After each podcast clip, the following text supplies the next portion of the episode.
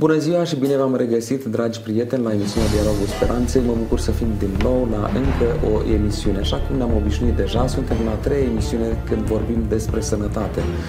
E importantă sănătatea, însă din nefericire noi înțelegem importanța sănătății abia atunci când nu mai avem o stare de sănătate. Bine ar fi să punem accent foarte mult pe prevenție, în așa fel încât starea de sănătate să o păstrăm cât mai mult în organismul nostru. În emisiunea de astăzi, sau pentru emisiunea de astăzi, îl avem uh, invitat pe domnul doctor Ciobanu Carmen Octavian, căruia îi spun bun venit. Mulțumesc de invitație. Domnul uh, dr. Ciobanu Carmen este medic primar, medicină de familie și de asemenea competențe pe medicină de urgență și lucrează la ambulanță. Uh, e tare bine când nu avem de-a face cu ambulanța. Însă, da. din nefericire, din timp în timp, Uh, sau anumite persoane au nevoie să fie preluate de urgență și um, oferite anumite servicii de urgență. Domnule doctor, cu ce se ocupă medicina de urgență?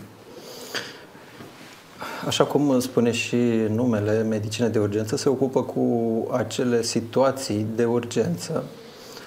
Sunt și alte servicii care se ocupă de urgențe, cum ar fi poliția sau pompierii, dar medicina de urgență se referă la, se ocupă de mm, urgențele medicale. Da, atunci când apare o situație gravă de sănătate în viața oamenilor, mm, apelăm la medicina de urgență. Am înțeles. Ce servicii oferă medicina de urgență? De exemplu, doar la accidente de circulație sau uh, în ce domenii acționează? Cazuistica noastră se împarte în două. Uh, avem urgențe medicale și urgențe chirurgicale sau traumatice. Uh, cum ar fi infarctul miocardic, accidentul vascular cerebral, acestea sunt urgențe medicale și cele care implică accidentele casnice sau rutiere, da, acestea sunt urgențe chirurgicale sau traumatice. Am înțeles.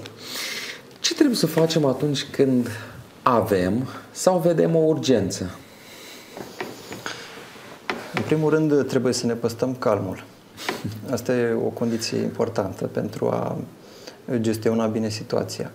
Trebuie să ne păstrăm bine calmul, să, să ne asigurăm că zona unde ar trebui să acționăm este sigură cumva dacă vrem să oferim și putem să oferim primul ajutor și abia după ce ne-am asigurat că zona este sigură și nu ne uh, punem în pericol viața noastră, uh, abia atunci putem să uh, acționăm și să putem ajuta persoana în cauză. Care ar trebui să fie primul lucru pe care îl facem? Mergem pe stradă, o persoană vedem că a căzut și nu se ridică. După ce ne-am asigurat că zona este sigură și putem să intervenim, Trebuie să verificăm starea de conștiință a pacientului și lucrul acesta îl facem uh, fie uh, mai întâi, în mod progresiv, mai întâi vorbim cu pacientul, îl întrebăm ce se întâmplă, mă auziți, puteți să vorbiți. Dacă pacientul vorbește, atunci continuăm discuția și îl întrebăm, vă doare ceva, uh, aveți o problemă de sănătate, cu ce pot să vă ajut? Dacă pacientul nu răspunde, atunci ar trebui să uh, îl stimulăm un pic uh, pe pacient, să punem mâna pe el și ușor scuturăm de umeri, să vedem că este conștient sau nu. Dacă nici în felul acesta pacientul nu răspunde, atunci îl stimulăm un pic dureros și pe, pe patul unghial, cum spunem noi, da, strângem un pic că doare, este o zonă sensibilă mm-hmm. și atunci verificăm dacă pacientul într-adevăr este conștient sau inconștient. Uh, acesta ar fi primul pas. După ce ne-am asigurat că zona este sigură unde putem să intervenim, uh, trebuie să verificăm dacă pacientul este conștient sau nu. Dacă pacientul nu este conștient, ce facem mai departe? Dacă pacientul nu este conștient, trebuie să verificăm dacă pacientul este în viață sau nu. Și pentru asta trebuie să verificăm dacă pacientul respiră sau nu. Și ca să verificăm dacă pacientul respiră, trebuie să deschidem căile respiratorii. Și pentru pacienții non-traumatici, unde știm că nu este o leziune de coloană cervicală, acolo uh, putem să uh, uh, plasăm capul ușor pe spate, hiperextensia capului, spunem noi, și ridicăm mandibula cu două degete deschidem gura și verificăm să vedem dacă nu cumva este un corp străin în gura pacientului care poate să obstrueze căile. După ce ne-am asigurat că uh, sunt libere căile respiratorii, de-abia atunci putem verifica respirația. Pentru pacienții traumatici sau acolo unde suspicionăm că este o leziune de coloană cervicală, acolo nu se face manevra de hiperextensie a capului, ci se aplică manevra de subluxație a mandibulei, tocmai pentru a nu uh, mobiliza coloana cervicală și în cazul în care este o leziune uh, medulară să nu agravăm această leziune. Uh-huh.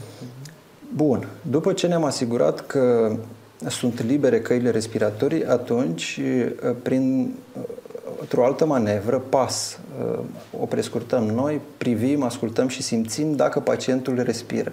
Și ușor ne aplecăm cu obrazul deasupra uh, feței pacientului și uh, privim toracele, dacă expansionează, ascultăm sunetul respirator și simțim fluxul de aer. Lucrul acesta nu trebuie să dureze mai mult de 10 secunde. Am înțeles. Deci să presupunem că avem un pacient care, o persoană care a căzut, Uh, vedem că respiră. Mai măsurăm pulsul, căutăm pe undeva.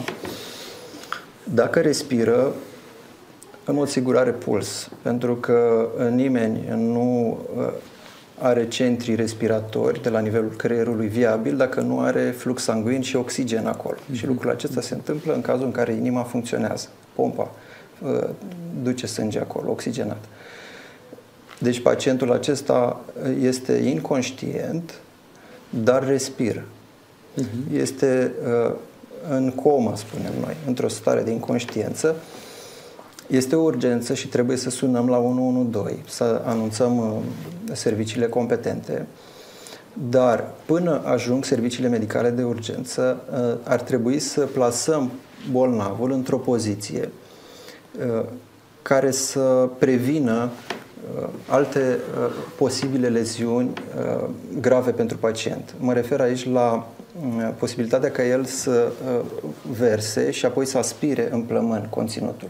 Lucrul acesta i-ar fi fatal acestui pacient. De aceea noi trebuie să plasăm acest pacient lateral, într-o poziție laterală de siguranță, o numim noi. În această poziție pacientul uh, poate să respire ușor, are căile deschise, iar dacă varsă, acel conținut uh, gastric se elimină ușor fără a fi uh, aspirat în căile. În, în plămân. În plămân. Am înțeles. Deci intervenția noastră cumva se încheie atunci când pacientul este plasat în poziția laterală de siguranță, îl ținem sub observație și după ce am sunat la 112, până când vin specialiștii și apoi se încheie treaba da, asta. Dacă durează mai mult până uh, vin uh, serviciile de urgență, mai mult de 15 minute să spunem, atunci pacientul ar trebui plasat pe partea cealaltă, pe partea opusă, pentru că el, uh, stând pe membru superior drept, spre exemplu, uh, poate să facă ischemie la greutatea lui apasă și poate nu să mai facă ischemie. Și atunci acolo. este bine să-l întoarcem pe partea cealaltă dacă durează mai mult de am, de oră, am înțeles. De minute, da. Bun, revenim la de unde am plecat. Da. Uh, găsim acea persoană căzută, însă nu respiră, nu are puls. Ce facem în situația aceasta? În situația aceasta e clar că sunăm la 112. Uh-huh. Operatorii noștri sunt antrenați ca să întrebe în mod precis și detaliat despre starea pacientului, iar noi trebuie să răspundem exact cu ce ne întreabă ei. Și uh, vor fi trimise în mod sigur uh, servicii de urgență acolo cu medic competente care să poată să resuscite acel pacient. Uh, sunăm la 112, primul lucru. Al doilea lucru pe care am putea să-l facem, dacă cumva cunoaștem că un defibrilator automat este în zonă. Ehm, la noi în Iași sunt câteva locuri, unde, de exemplu în zona aeroportului, în zona stadionului, eh, sunt câteva locuri și în centru eh, în care sunt aceste defibrilatoare automate. Dacă sunt mai multe persoane lângă noi și ne pot ajuta, eh, noi începem imediat uh, manevrele de resuscitare, respectiv masajul cardiac extern și rugăm pe cineva să meargă să aducă acel defibrilator. Dacă distanța până la defibrilator este scurtă, nu ne permite mai mult de 4-5 minute să ajungem la el, atunci putem să fugim și să-l aducem. Dacă nu, uh, rămânem acolo și facem masaj cardiac extern până vin uh, serviciile de urgență. De urgență. Da. Am înțeles. Um, o întrebare. Pentru că am vorbit de ambulanțe și de serviciile de urgență. De ce uneori ajung atât de greu? E adevărat că timpul este relativ. Atunci când uh, citești o carte bună, nici nu știi când au trecut câteva ore. Iar atunci când, uh, când este o suni la ambulanță, uh, da. câteva minute par a fi luni. Da. Noi nu ne-am dorit să amânăm trimiterea unei ambulanțe la, la, la nimeni care sună și solicită lucrul acesta, numai că uneori suntem puși în fața unor situații mai greu de gestionat. Uh, numărul de solicitări depășește capacitatea noastră de a trimite ambulanțe acolo sau numărul de ambulanțe disponibile. Și atunci uh, echipa care este la coordonare și eu fac coordonare de câteva ori pe lună, uh, ar trebui să facem un triaj al urgențelor. Respectiv, mai sunăm o dată acolo unde este o urgență și întrebăm cum este pacientul, Ehm, simte că are lipsă de aer, spre exemplu, are o disnee, de cât timp are, are probleme respiratorii în antecedente și încercăm să uh, constatăm dacă este o urgență adevărată sau o urgență o urgență adevărată, nu am spus corect, o urgență imediată care necesită uh, răspuns imediat sau se mai poate temporiza până avem disponibil o ambulanță. Și de aceea se mai întârzie. Am înțeles. Din păcate nu sunt atât de multe ambulanțe disponibile și personal care da. să acorde prim ajutor încât să da. Uh, ajungă atât de repede. Nu Însă... întotdeauna se întâmplă așa, dar ne mai da, întâlnim da. și cu situațiile astea. Da, e adevărat că nu întotdeauna pot fi cinci cazuri deodată sau șase cazuri în același timp și atunci să trebuiască gestionate în, da. în felul acesta. Uh, de câți ani lucrați ca medic de urgență? Uh, din 2012 uh, lucrez la serviciu de ambulanță Iași și... Sunt 11 ani. Da, atunci. 11 ani. Ne puteți spune așa câte ceva din bucuriile, dar și din necazurile pe care le are un medic de, de urgență? Ce face într-o gardă un medic de urgență și cum ajunge acasă după o gardă? Activitatea noastră este împărțită. Uh, nu numai medici lucrează la serviciul de ambulanță, lucrează și asistenți medicali și ambulanțieri. Uh, și întreg personalul este antrenat ca să formeze o echipă și să uh, asigure primul ajutor. De aceea la noi nu se numesc șoferi, se numesc ambulanțieri, pentru că acești oameni sunt, au cursuri speciale care îi, îi învață să participe activ la actul medical, să pregătească o perfuzie, să monteze o atelă, să deschidă un monitor și să uh, așeze o manșetă, electrozii pentru electrocardiogramă. De aceea noi participăm cu toții la, la actul medical. Acum, urgențele, uh, în funcție de gravitatea lor, se împart în mai multe categorii. Avem și noi le codificăm uh, în dispecerat Uh, urgențe de culoare verde, care pot fi temporizate mai mult, urgențe de culoare galbenă și urgențe de culoare roșie. Cele de culoare roșie sunt uh, imediate. Acolo trebuie să trimite mașină uh, imediat și acolo trimite mașina cu competența cea mai înaltă, mașină cu medic. Poate să fie un infarct miocardic acolo, poate să fie o comă acolo, poate să fie o insuficiență respiratorie acută acolo. Da. Uh, citeam uh, despre ora de aur. Uh, e adevărat că nu, ora de aur nu înseamnă neapărat 60 de minute, însă e important timpul când vine vorba de o urgență? Este foarte important timpul. Revenind, revenind un pic la întrebarea dumneavoastră de mai devreme, Uh, am avut și satisfacții și bucurii salvând vieți uh, și acționând imediat, dar au fost și situații în care n-am reușit. Și nu poate din cauza noastră, ci pur și simplu nu s-a mai putut face nimic. Um,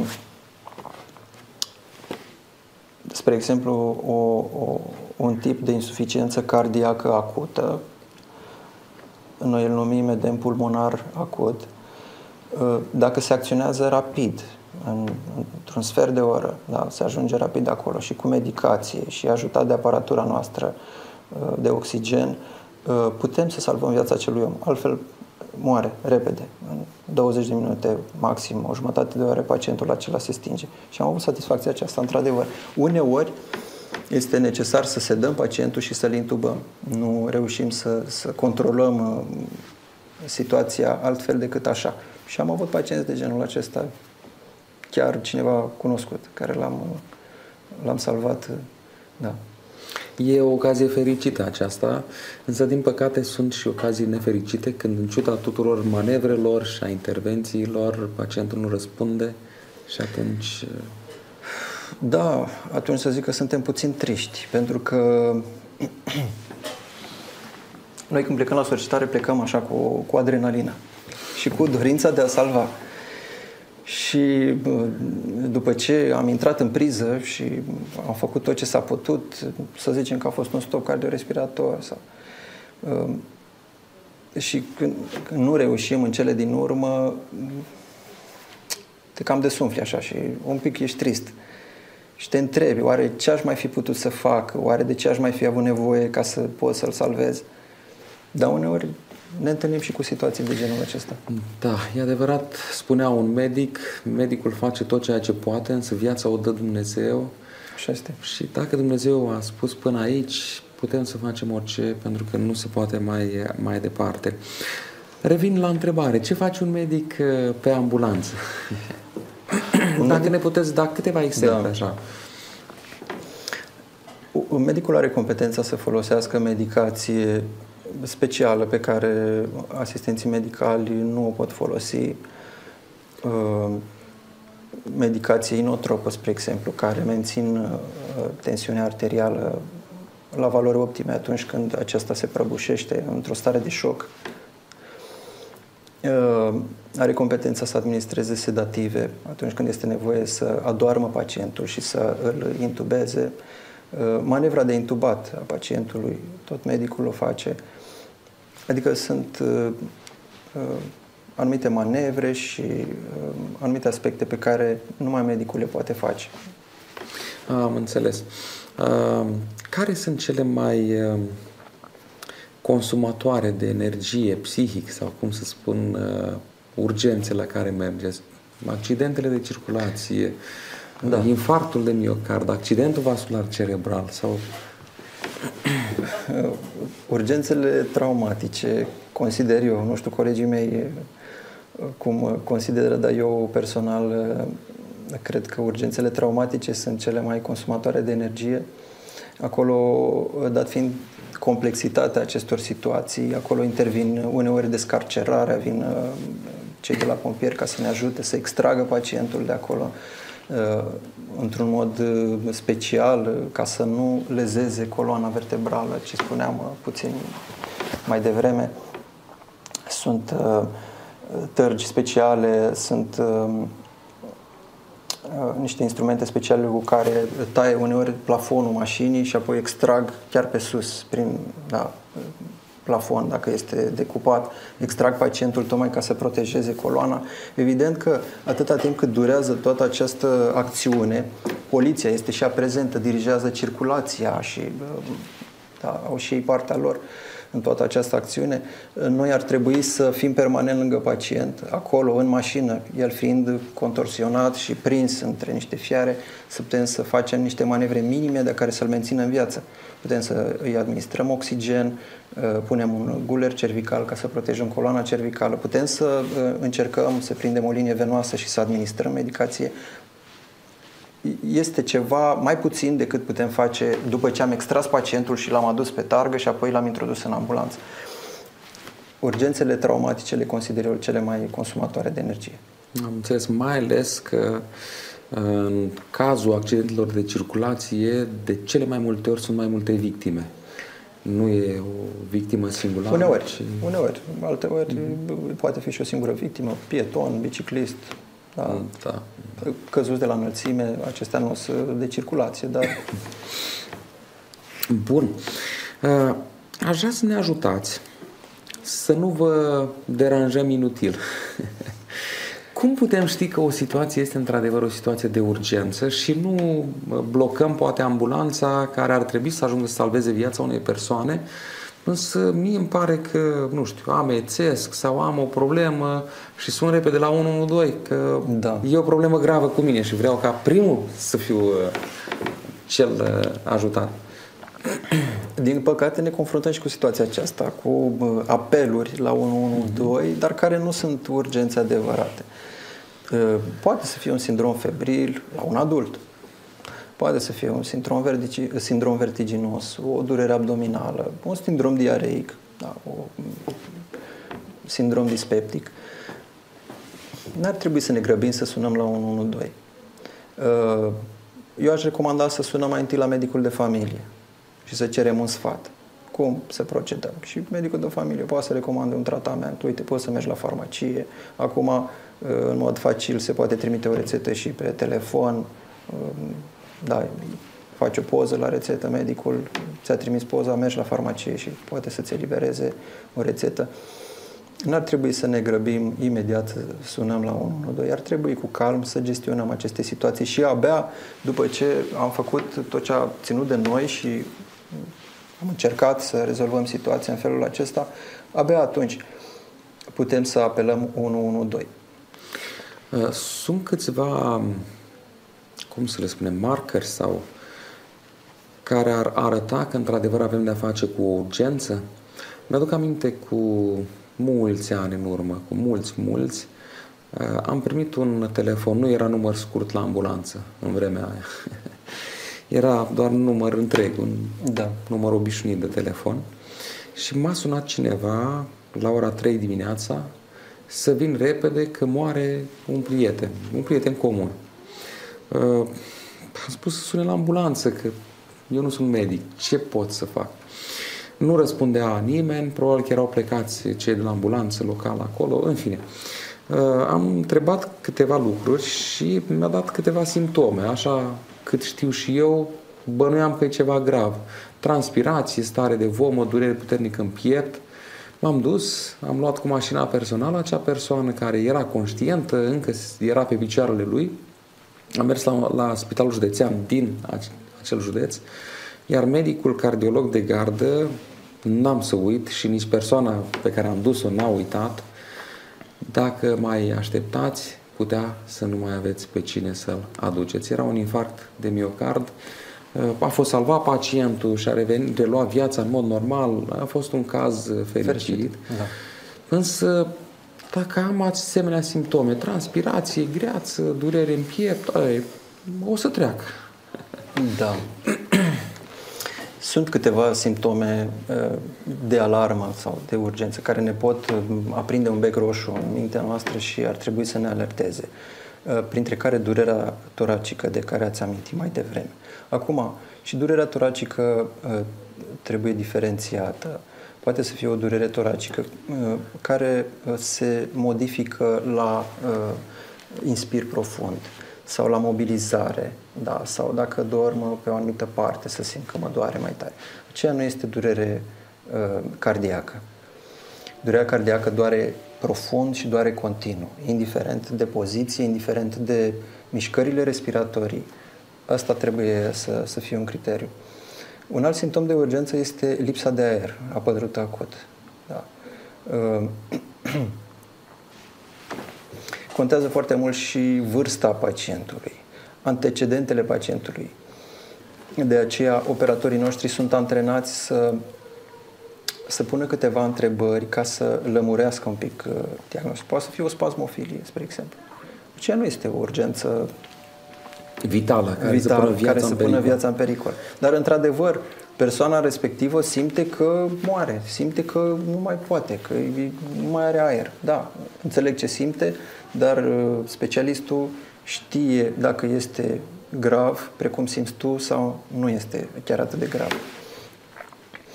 O stare, starea de inconștiență, pierderea conștiinței, este uh, iarăși un semn care ne alertează și ar trebui să sunăm.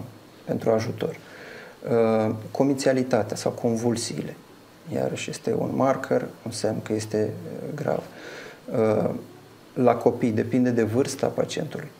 La copii, febra, vorbeam de febră puțin mai devreme și am zis că nu trebuie să ne grăbim imediat să sunăm la 112.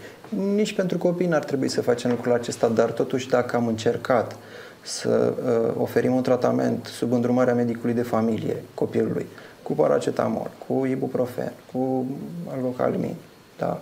și febra se menține, atunci trebuie să sunăm pentru că uh, ei pot să facă convulsii, copiii pot să facă convulsii, neavând creierul suficient de maturat, copiii pot să facă convulsii. Am înțeles. Când vine vorba de un atac vascular cerebral, sunt tot așa câteva semne pentru noi, nespecialiștii, uh, ca să ne dăm seama dacă e o urgență sau nu? Da. Uh, atacul cerebral uh, vascular poate să fie de două feluri prin mecanismul apariției sale. Ischemic, adică oprește circulația în teritoriul respectiv, sau hemoragic, se rupe un vas și iarăși zona cerebrală irigată suferă. Semnele care prevestesc sau anunță un atac cerebral ar fi tulburări de vorbire apărute relativ brusc, asimetria facială, da? dacă fața este asimetrică și cade pe o parte la pacient, sau pierderea forței musculare, sau chiar imposibilitatea mobilizării unui membru, da? mână sau picior. Acestea pot să fie semne uh, că este ceva grav și uh, poate să anunțe debutul unui accident vascular cerebral. Și este important să sunăm, chiar dacă uneori accidentul vascular cerebral nu este amenințător de viață, dar uh, prin sechelele care apar, dacă nu acționăm la timp, respectiv 4 ore și jumătate, aceasta este fereastra în care se poate face ceva pentru a, a salva zona uh, de creier respectivă, uh, aici trebuie să acționăm în perioada aceasta de 4 ore și jumătate. Este într-adevăr grav și trebuie să sunăm dacă vedem aceste simptome. Da, deci dacă se acționează în fereastra aceasta, pacientul are posibilitatea să revină la o viață normală. Da, se, evident că este un triaj acolo la spital, se, mai întâi se exclude un accident uh, hemoragic și dacă se exclud și ceilalți factori de risc, atunci se uh, administrează medicație trombolitică, dizolvă cheagul acela de sânge care a înfundat vasul și pacientul uh, în mod extraordinar își recapătă și vorbirea și forța musculară da, și este salvat. Vă dați seama ce sechele urmează dacă nu îl pierdem în fereastra aceasta. Pacientul rămâne uneori imobilizat la pat sau trebuie să meargă cu o cârjă sau pe scaun cu rotile. Mm-hmm. Da. Da. Când povestea dumneavoastră, mi-am adus aminte de sora mea, care este medic neurolog în Germania și cu ani în urmă, când a început procedura aceasta, m-a sunat așa fericită că înviază oameni. Da, Vine frumos. cu un atac vascular, cerebral, omul e exclude hemoragia. Exact. După administrează. ce face, și în câteva minute după ce administrează tratamentul, omul, omul e prezent, da, e da. mișcă, vorbește, deci da. ca și cum n-ar fi fost nimic. E adevărat că urmează și un tratament de menținere, nu, nu se oprește totul acolo, da. Dar bine ar fi să știm lucrurile acestea pentru ca în fereastra aceasta de aur, dacă o putem numi așa, da, să da. putem interveni, chemăm specialiștii, în așa fel încât uh, cei care trec printr-o asemenea experiență să poată reveni la o viață cât mai normală. Normală, da. Cât mai normală. Bun, am vorbit și despre cum evaluăm oarecum o situație. Uh, atunci când nu e o urgență majoră care, pe care să o înțelegem noi, ideal ar fi să sunăm la medicul de familie pentru a nu bloca serviciile de urgență da. care să nu mai poată ajunge la adevăratele situații de, de, de urgență. urgență. Da. Pentru că blocând o ambulanță și un medic, e posibil ca un alt caz, care într-adevăr e un caz de urgență, să nu aibă posibilitatea de a fi rezolvat. Da, așa este. Da. Bun. Uh, când ar trebui să sunăm la 112? Am mai spus despre lucrul acesta, dar haideți să uh, întărim lucrul acesta. Oricând sun la 112. Nu oricând. Uh, pe lângă ceea ce am spus anterior, că ar trebui să colaborăm cu medicul de familie și să încercăm să mergem la o farmacie și să uh, rezolvăm o febră, un sindrom diareic, da, un sindrom dispeptic, o cefalee, da? Uh,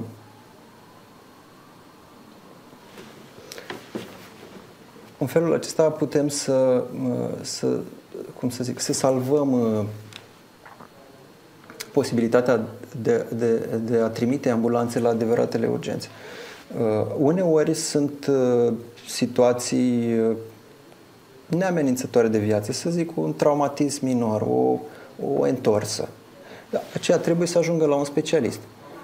Dar dacă familia are un mijloc de transport propriu, nu este obligatoriu să suni la 112, să vină ambulanța să te transporte, dar o întorsă și dacă are cine să conducă mașina, te poți urca în mașină și persoana respectivă te conduce la spital și poate să, să ți se acorde primul ajutor acolo.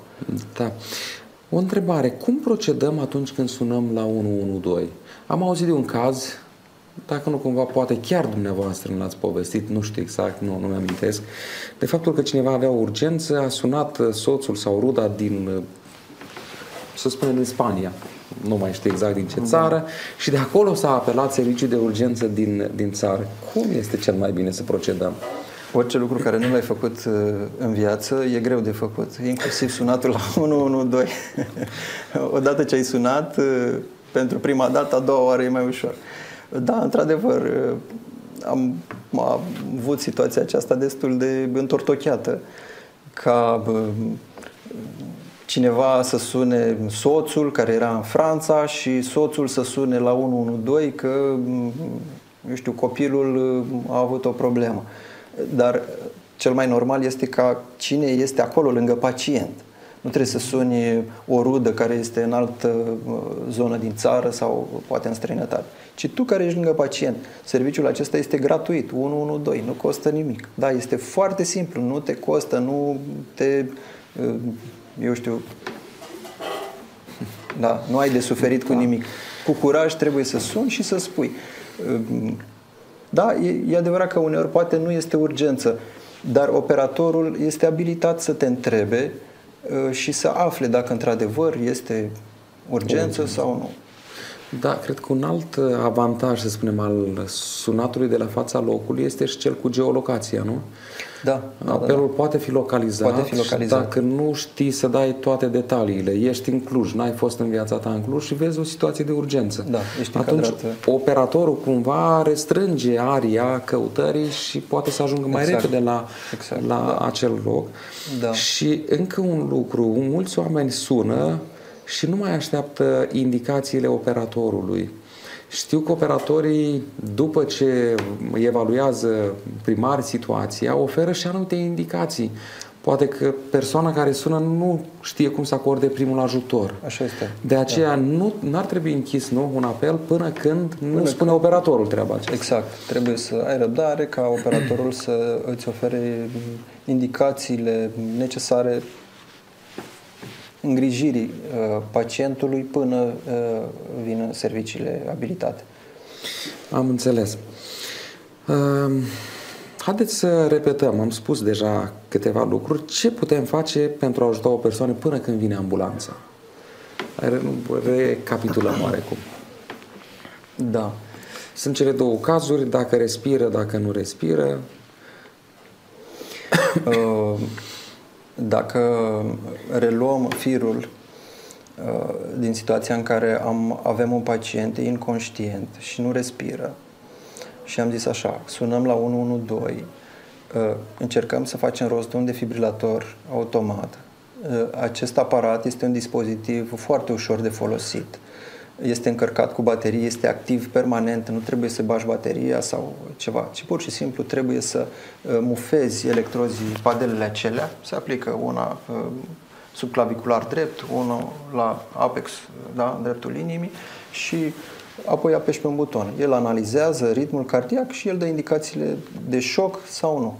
Deci nu este greu de folosit. Treaba aceasta o face singur, autonom. Singur. Noi singur doar o l-am face. luat, l-am Da. pus pe pacient, mă rog, acolo unde Da, trebuie padelele. da, da. Probabil că sunt niște instrucțiuni care arată exact unde să fie montate Sigur că acele da, padele. în limba română, deci nu este greu deloc și ele nu au butoane ascunse în lateral sau pe dedesubt ca să stai să le cauți. Este la vedere totul, este simplu. Am sunat la 112, am încercat să facem rost de un defibrilator și al treilea lucru am început manevrele de resuscitare și începusem eu să spun că începem cu masajul cardiac, cardiac extern.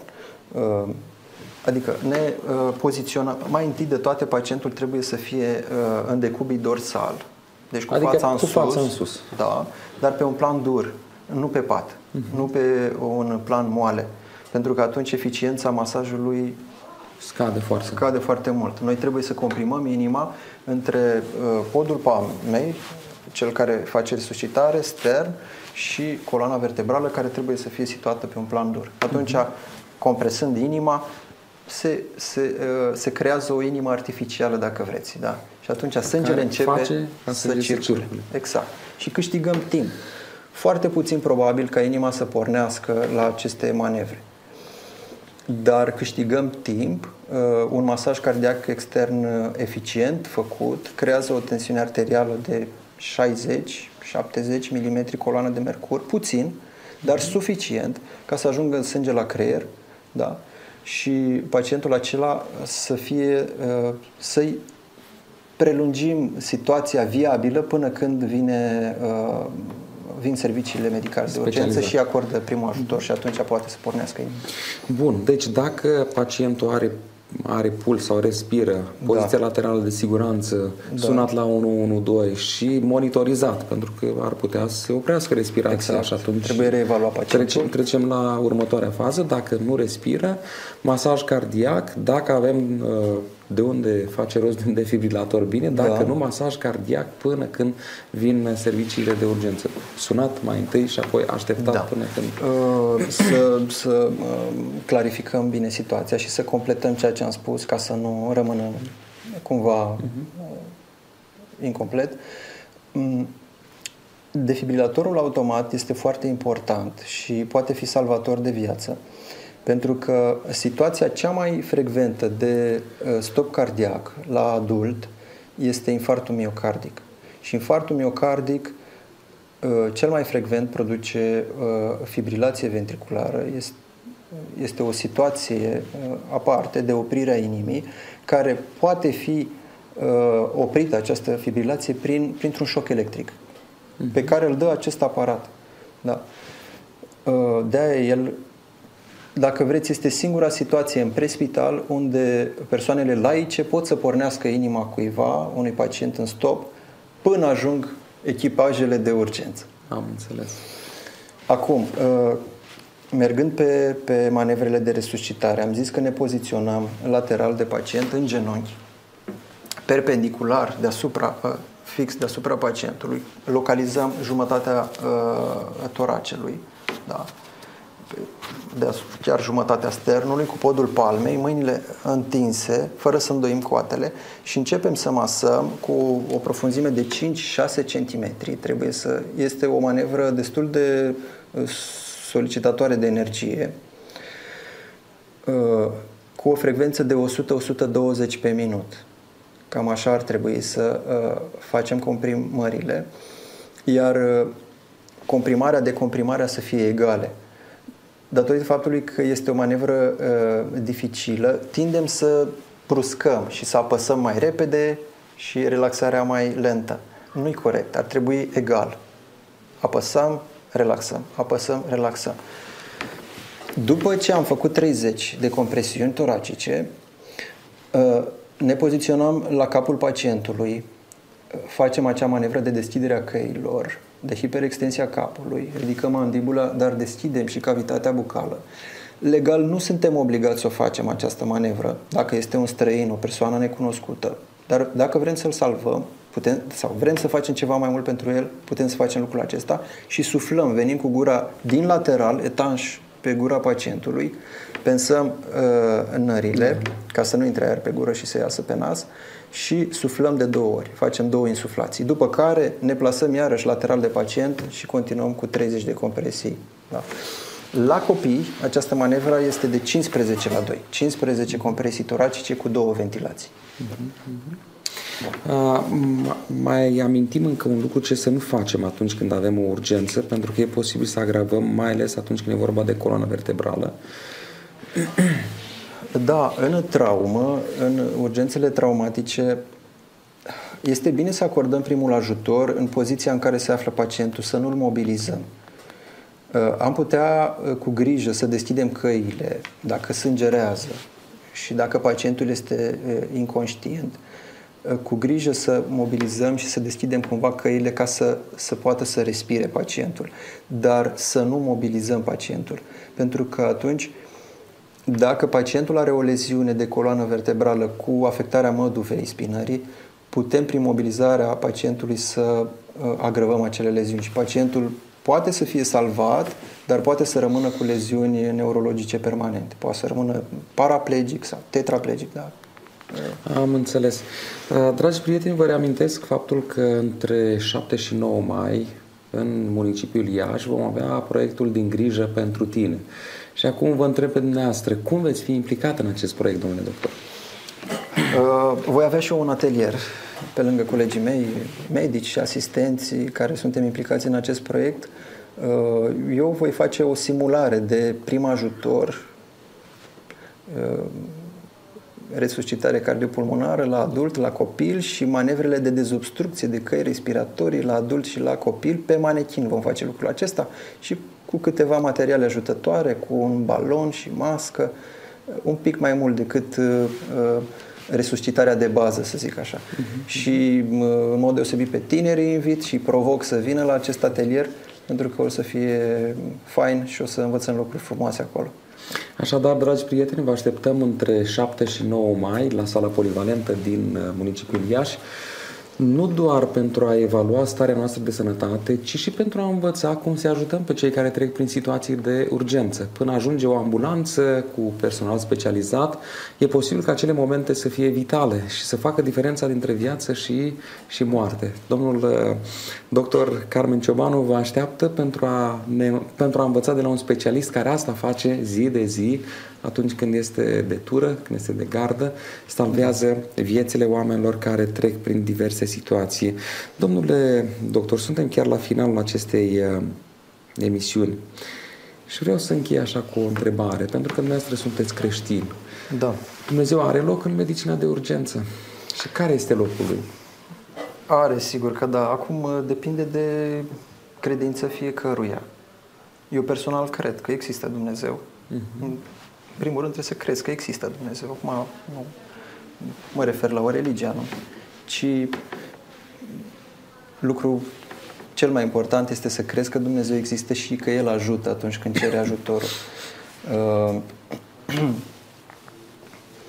și eu personal am experimentat lucrul acesta. Uh, eu împreună cu echipa mea, când plec uh, la început de tură, spun Doamne ajută și ei îl spun la fel. Uh, Uh, acum, e adevărat că necazurile se întâmplă și rolul nostru este ca să dăm ajutor acolo unde se întâmplă necazuri medicale și noi să oferim primul ajutor. Deci nu putem să evităm apariția acestora. Dar dacă apar, noi să intervenim acolo și să avem succes, să salvăm viața oamenilor și lucrul ăsta ne oferă satisfacție. Da. Dumnezeu să ajute ca în fiecare gardă pe care o aveți dumneavoastră să aveți doar bucurii, să puteți salva viețile pacienților către care ajungeți sau la care ajungeți, în așa fel încât să veniți acasă bucuros, împlinit și, și fericiți. Vă mulțumesc pentru participarea la emisiune și Dumnezeu să vă dea putere să salvați cât mai multe vieți. Mulțumesc! Dragi prieteni, iată ne ajungi la finalul emisiunii de astăzi. Reamintesc faptul că între 7 și 9 mai vă așteptăm la sala polivalentă la programul din grijă pentru tine.